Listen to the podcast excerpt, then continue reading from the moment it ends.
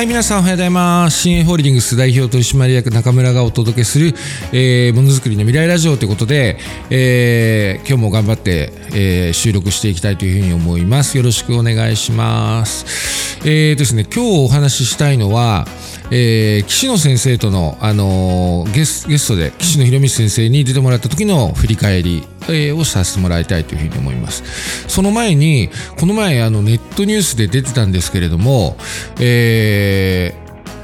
日本の中小企業のコストアップ要請が、えー客先になかなか通らないで困ってるっていうような記事でした。で、その話だけ聞くと、まあまあそんな話も聞くし、そんな気もするっていう感覚だ、感じだと思うんですけど、その記事の中身をよく読むとですね、えー実は一トップメーカー、例えばトヨタさんとかですね、トヨタさんとかは、あのー一次メーカー、例えばデンソーだとか、愛新世紀だとか、まあ、もうそこら辺までも上場企業ですよね。えーその、えー一次サプライヤーに関して、えー二次サプライヤー、三次サプライヤーさんの、えーコストアップが必要であれば、えーそれは協議に乗るように、必要があればそこを、それを受け入れるようにっていう指示を実は出してるらしいんですよ。うん。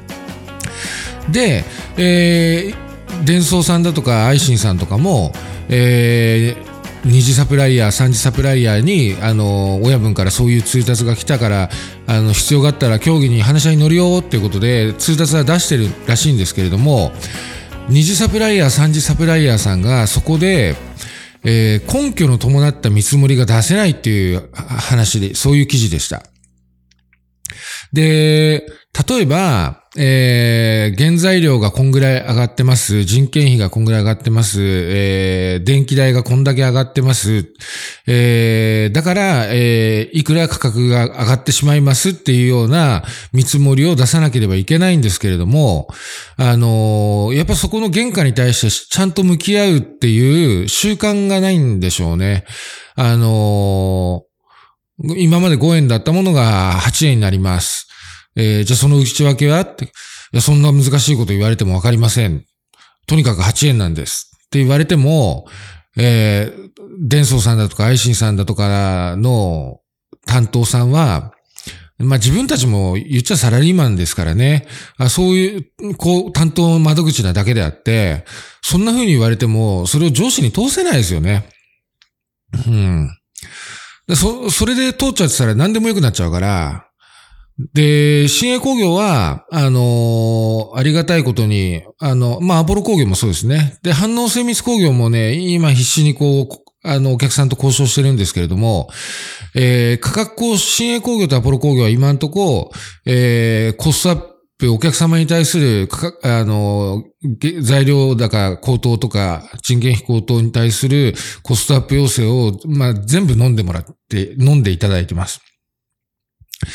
で、なんでそういうふうに飲んでいただけてるかっていうと、自分なりに思うのは、ちゃんとやっぱ根拠を出してるからだと思います。あの、元々の材料代がキロ単価いくらで、まあそれを何グラムこの製品では使いますと。で、それが、えー新最近の原材料高で、こう、こういうふうにキロ単価上がってきてしまいます。上がってきてしまっていますと。で、見込みとしてはこん、将来見込みとしてはこんぐらいまで上がる可能性がありますと。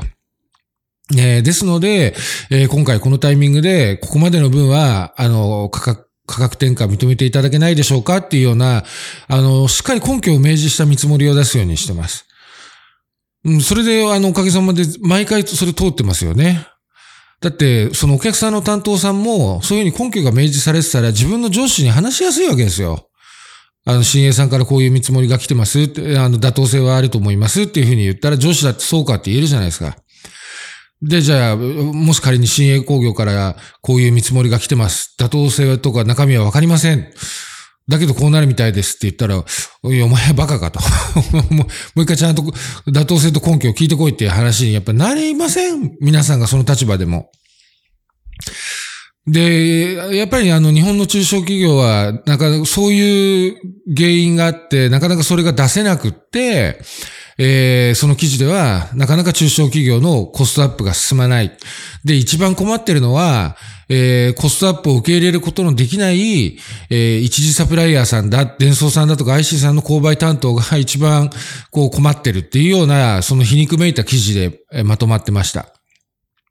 そんだけね、中小企業はね、コスト感覚だ、原価に対する考え方が疎いってことですね。おろそかにしてるっていうことです。で、岸野さんも、あのー、収録の合間に雑談の時に、あの、いや、日本の、日本のっていう言い方で、中小企業の社長さんで、は、数字側に弱い人多いよね。決算書読めない人多いよね。それじゃいけないんだけどなっていうことをやっぱぼやいてました。で、僕もそういうふうに思うとこは多々あります。僕が聞いてる話だとやっぱね、中身、決算書の、決算書ってこう、売り上げがあって、そこからこれが引かれて、これが引かれて、えー、最終的に利益がドーン。で、例えば営業外収入これが足されてとか、最終的な利益がドーンって出るんですけど、そ、その間のものは全部すっ飛ばして、最後の利益のとこだけ見てる社長さんが結構多いです。実際僕の周りでも。ああ。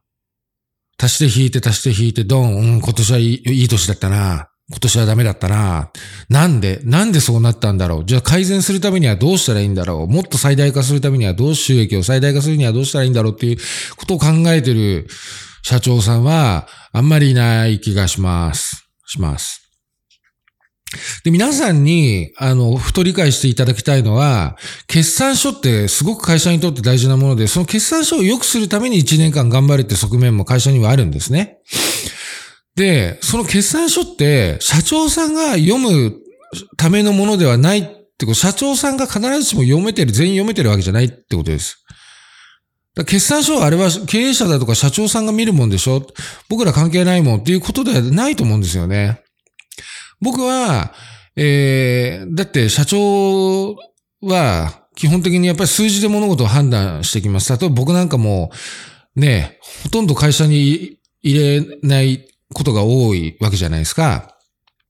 あの、週に1日2日しかそれぞれの拠点に入れないんですよ。そしたら現場が、あ、どんだけ忙しくしてるなとか、どんだけ、あの、残業切羽詰まってるなとかっていうのはわからないわけ。そしたら数字で、えー、今月は、あの、売り上げがこれしか上がってないんだけども、えー、棚卸し期末の棚卸高がこんだけ上がってるっていうことは、その分、来月売り上げがこれ上がるなとか、その分現場のみんなが、売り上げが立ってないかもしれないけど、ちゃんと付加価値作りに、えー、頑張って尽力してくれてるな、あ、これ大丈夫だっていうような見方だったり、逆に売り上げも上がってない、期末の棚卸高も上がってない、残業はしてる、何やってたんですか？僕会議でそうやってそういうこと聞きますよ。あの、役職者の会議ではね。何やってたんですか？って。何の成果も出てないじゃないですか。で、やっぱり数字でこう僕は判断していくしかしょうがないわけですよ。ってなって、そういう中で、やっぱ従業員さんがあくまで自分の感覚値でしか物が言えなくって、数字でやっぱ物を言えないってなると、同じ言語で、あの、共通言語でお話できないんですよね。なんかもう、会議を英語と日本語でずっとやってて全然まとまんないみたいな、そんぐらいの差がそこには僕はあると思ってて、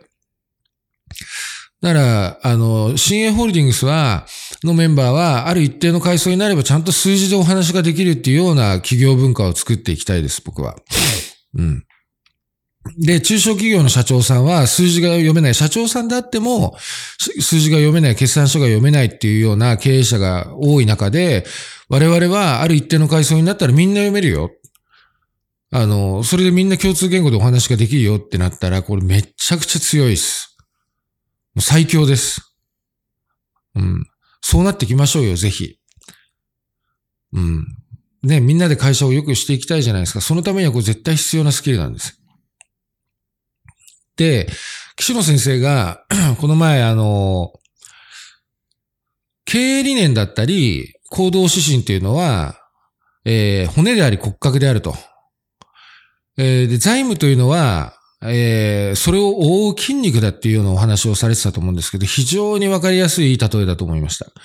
で、例えば、じゃボールを遠くに投げましょうと。えー、そのボールをいかに遠くに投げられるかが、仮に、えー、授業の成長だとか飛躍だったと、えー、想定というか仮定をしてみましょう。ね、例え、例え、例えとしてそれを使ってみましょうってなった時に、いかにボールを遠くに投げれるかっていうのは、骨がなかったら、まずボールが投げれないですね。まず立てない。骨がなければ。で、骨があったら、筋肉がすっ少なくた、少な、少ない場合でも骨があれば立つことはできるし、えー、近くにボールを投げることはできる。じゃあボールを遠くに投げてこうってなったらどうしたらいいですか？やっぱ筋肉をつけていくしかないんですよね。すなわち、経営理念や、えー、行動指針がないと企業は存続しないってことです。存続の理由が経営理念だったり行動指針なんです。行動指針なんですね。で存続するためにまずそれがあってその上でいかに事業を、えー、飛躍させて、えー、収益を最大化させて従業員さんの、えー、幸福度を追求できるかっていうのは、えー、財務だってことです。お金だっていうこと。お金っていうか数字だっていうことですね。お金だって言うと嫌だね。数字ってことです。財務ってことですね。だからやっぱり、その、会社を収益を最大化して、えー、従業員さんの生活を良くしていくことっていうのは、僕も皆さんも共通の目標じゃないですか。共通のね、目標ですよね。目的ですよね。ってなったら、やはりそれ同じ言語で、同じ方向を向いた方が絶対これ、組織としていいに決まってるんです。ね。ということを改めて、岸野先生とお話をして再認識したっていうのと、あの岸野先生最後の方にも言われてたけどやっぱりこう教える側の責任っていうのもあると思ってて、まあ、できるだけ今のね本当骨と筋肉の例えとかっていいと思うんですけどできるだけ分かりやすく教えていく伝えていくっていうこともこちらの責任かなともいうふうに思ってますであと興味を持っていただくそれもこちらの責任かなというふうにも思うので、あの、そういう努力も惜しんじゃいけないなっていうのは岸野先生と話して思ったところですね。あの、ぜひ、あの、お互いにとって、えー、お互いの幸福を追求していくっていうのが収益を最大化していくっていうのはお互いにとっての共通の目標だというふうに思いますのでそのために数字っていうのは必要なツールなんですよ。だから皆さんでそこを理解を深めて苦手意識をまずなくしていきましょう。社長さんだからみんな読めてるわけじゃないですよ。ね。社長さんでも読めてない人いっぱいいますよ。はい、ということをあの今回はちょっとお伝えをしたくて、えー、収録させていただきました。えー、またあの収録してきますのでお付き合いください。いつもありがとうございます。じゃあね、バイバイ。